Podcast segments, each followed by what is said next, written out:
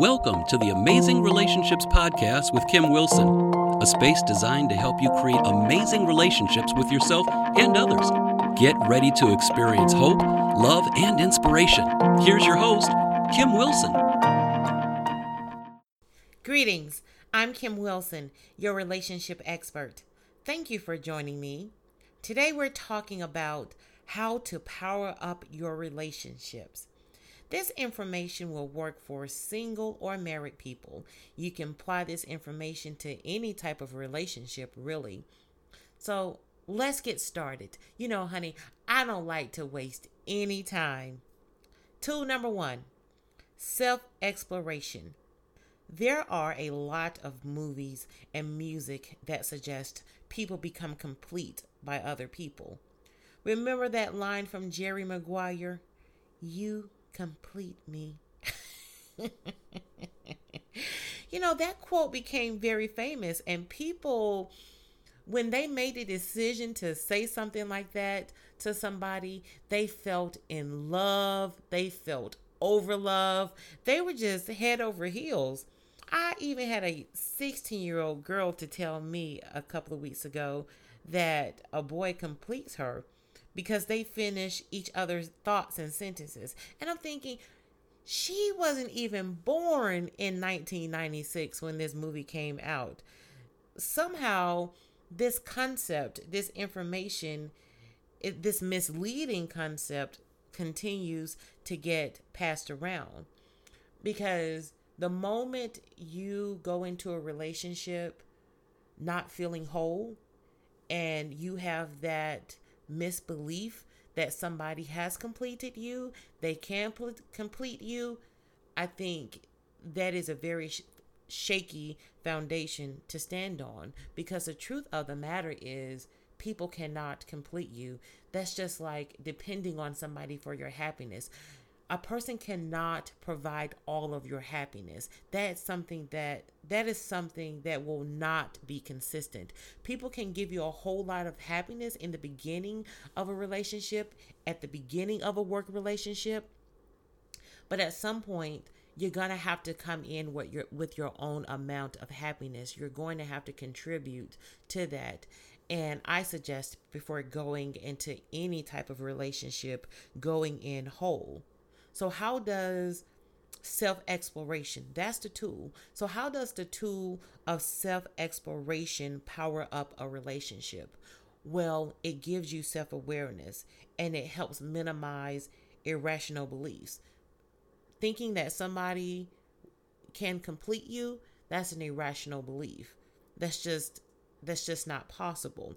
But when we walk into any type of relationship, whether it's a work relationship or a romantic relationship, when we walk in with this self-awareness of who we are, self-exploration is all about knowing who you are. I talk about that a lot on this podcast. You may hear me say the phrase, know thyself, from Socrates, because knowing thyself is about knowing what you want, what you need, what you dislike, what gets you geared up, what disappoints you. And also just even understanding what shaped and molded your personality. So even when we think about the question, what role did you have in your family growing up? What was your role during conflict or drama? That's important, because a lot of times what we saw modeled in front of us as children, the relationships that we saw modeled, is what we will carry out in our adult relationship. So an example of a role is, if you were the problem solver. A problem solver is somebody who's always ready with a solution. There's the role of the victim. The victim is the person pulling compassion and sympathy from others. They're like always, when people are in victim mode, they're sometimes complaining. They have a tendency to focus on their problem and not their solution. This always happened to me. I can't ever get a break. You know, and they just, and sometimes we can kind of phrase it in a way to say the pity party, sitting inside of that pity party. There's the role of the rescuer. Now, the rescuer will dive into situations for somebody else's safety. You have the role of comedian. They're ready with a joke for comic relief. Instead of talking about problems sometimes, if they can just make everybody laugh and we can just move on to the next moment. So there's the role of the mediator, serving as a bridge between others, just always trying to find peace, like the peacemaker. You have the role of the confronter. The confronter likes to face reality and call it is as they see it, and confronting somebody doesn't necessarily have to be in a mean way, but most confronters, they are very firm and they want to be very clear about what they're saying. They want to mean what they say and say what they mean, and they want you to do the same thing. And there's the healer. The healer kind of reminds me of the mediator and the peacemaker as well. They are administering healing to the emotional wounds. They want to care for you. They want to be the person that rubs your back and say, it's going to be okay. They want to make sure that you're well. And then there's the secret keeper, the person holding a confidence tight and safe. Now, I always like to focus on my secret keeper sometimes because everybody is busy dumping information, their feelings, their emotions on the secret keeper. And the secret keeper, they don't always know it or are aware of it. They're walking around with everybody's stuff and they're not releasing it. They're not telling it. So they do feel intense sometimes. They do feel depressed because they are carrying somebody else's stuff, because they trust the secret keeper. The secret keeper, they listen well and they will keep your secret. When you tell something to the secret keeper, you have not ever heard anything you told the secret keeper come back, which is why the person keeps returning to the secret keeper.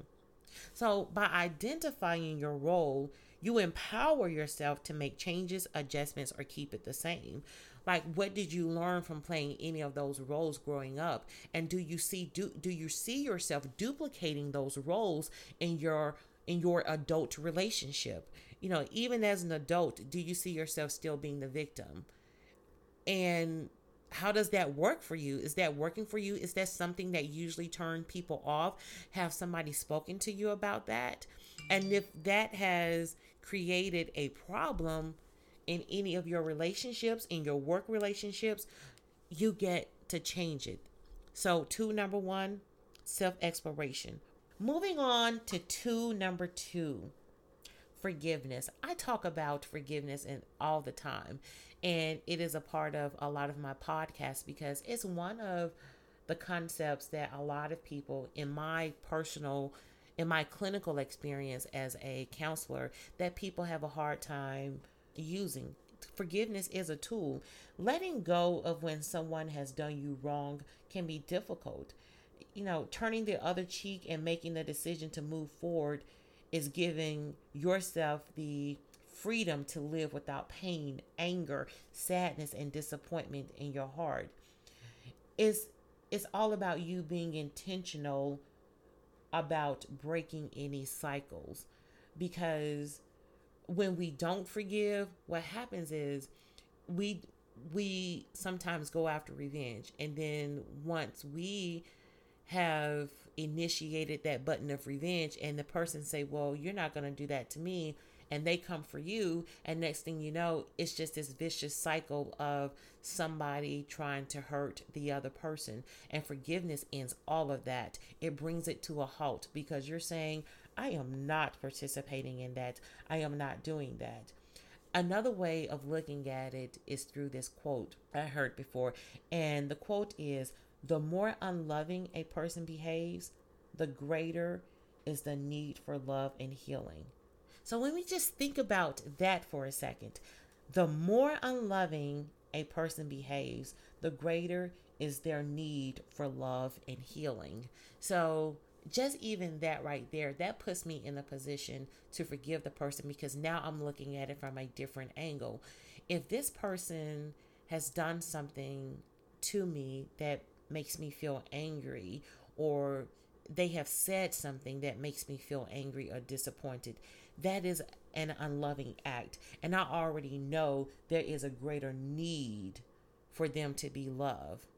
And whatever their action is a projection of what they're already feeling, of what's going on in their inner world, their inner thoughts. And I think to myself, wow, that must be difficult to sit in that type of emotional pain.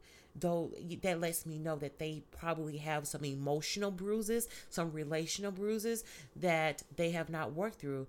Otherwise, they would not try to bruise me. In a nutshell, forgiveness grants you peace. Just think about that for a second. Forgiveness grants you peace. Peace is wonderful. Think about how peace feels. Peace feels quiet. So that means that you don't have a lot of thoughts running inside of going through your head. You don't have a lot of feelings that are chaotic, that feel chaotic. Peace is just that. It's quiet. It's calm. And it's very soothing. And that's what forgiveness gives you. It gives you that calm, that serenity, and that soothness. Moving on to tool number 3. I like this one. Commitment. Commitment is a tool that you get to use.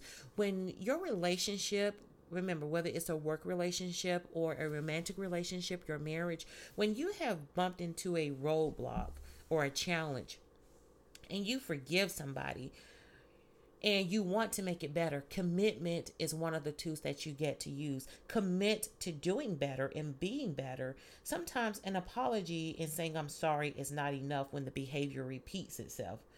So making a commitment to do better, to be better, to show up, to be persistent, to take responsibility of what you have done wrong and make it right, to take ownership of that, to actually put some actions down on the table to show that, hey, I am making an effort. I want you to see my effort. That effort can look like, hey, here's a card today. Here's a letter. You know what? I'm going to take your car to the car wash, or I've cooked a nice meal. You know what?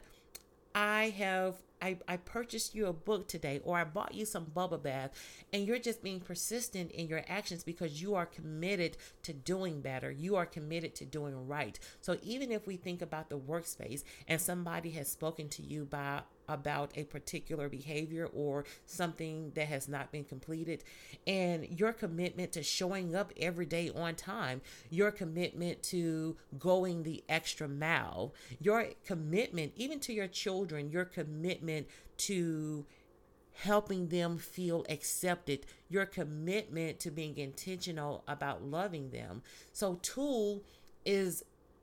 commitment is a tool that you get to use, and it shows consistency. It shows discipline. And honey, let me just tell you, discipline is sexy. It is a beautiful thing, especially when the consistency is of goodwill, is from the heart, and it is done with love. So commitment is a tool that you get to use to power up your relationship. And just one other thing, when you think about how people start out in relationships, even at work, we start out doing everything right, doing all the right things so we can impress somebody. To be committed and intentional about doing all the right things, to be committed to making a great impression and making sure that the relationship is well and we have few relational bruises as possible. That's fantastic. Moving on to tool 4, know your love language. And this is a tool that you get to use every single day in any relationship, a business or a romantic relationship. There is a book by an author named Gary Chapman, and he wrote the book, The Five Love Languages. And he identifies 5 different love languages that people have. The languages are quality time. Some people like to be loved just by spending quality time. Oh, you're coming to sit with me today? Or we're going out on a date or we're going to go to the movies together, just spending time together, because time is something that you can't buy off the shelf. And to give somebody your time, it speaks volumes to them. And some people, they do like to power up their relationship through quality time. And just knowing that about you helps you to explain that to the other person, especially in a marriage or a romantic relationship, in a friendship. You get to say, you know, one of the things that really makes me feel good inside of a relationship is when someone spends quality time with me. The other one is words of affirmation. Just being intentional about really giving somebody a compliment, saying thank you for an act that was completed, like washing the dishes, or even writing a letter or a poem, just telling somebody really nice things and using your words to heal. There's gifts. Some people, it's not about just going out and buying any gift. A person who receives love through gifting, is the fact of, wow, you chose a purple sweater for me because you knew that I love the color purple, and you even the brand. So it's more than just taking your money and buying a gift. It's that intentionality behind it, the thought that you put into buying a gift, because you paid attention to what the person liked, what they loved, or even what they smell like.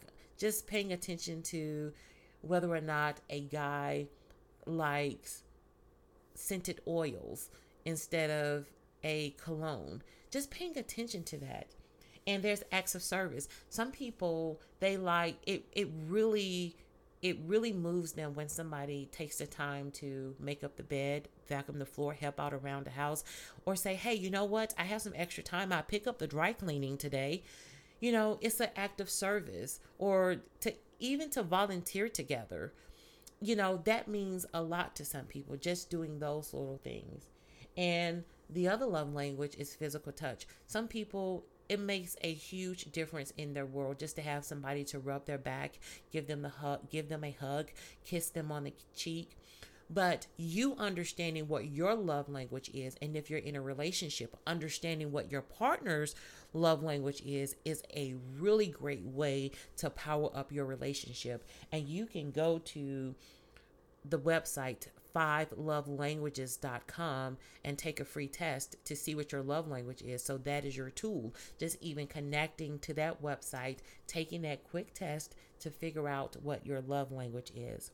I have given you 4 tools to power up your relationship. Just a quick recap. Tool number 1, self-exploration. That's all about knowing who you are and what you want, where you come from. Tool 2, forgiveness. Tool 3, commitment. And tool 4, know your love language. That's my time. Thank you so much for listening. Listen, you could have been anywhere in this world in this moment, but you chose to listen to me, and I am forever grateful for that. Don't forget to subscribe to my podcast. I'm now in iTunes, Stitcher, and Google Music. If anybody has not told you today, let me be the first.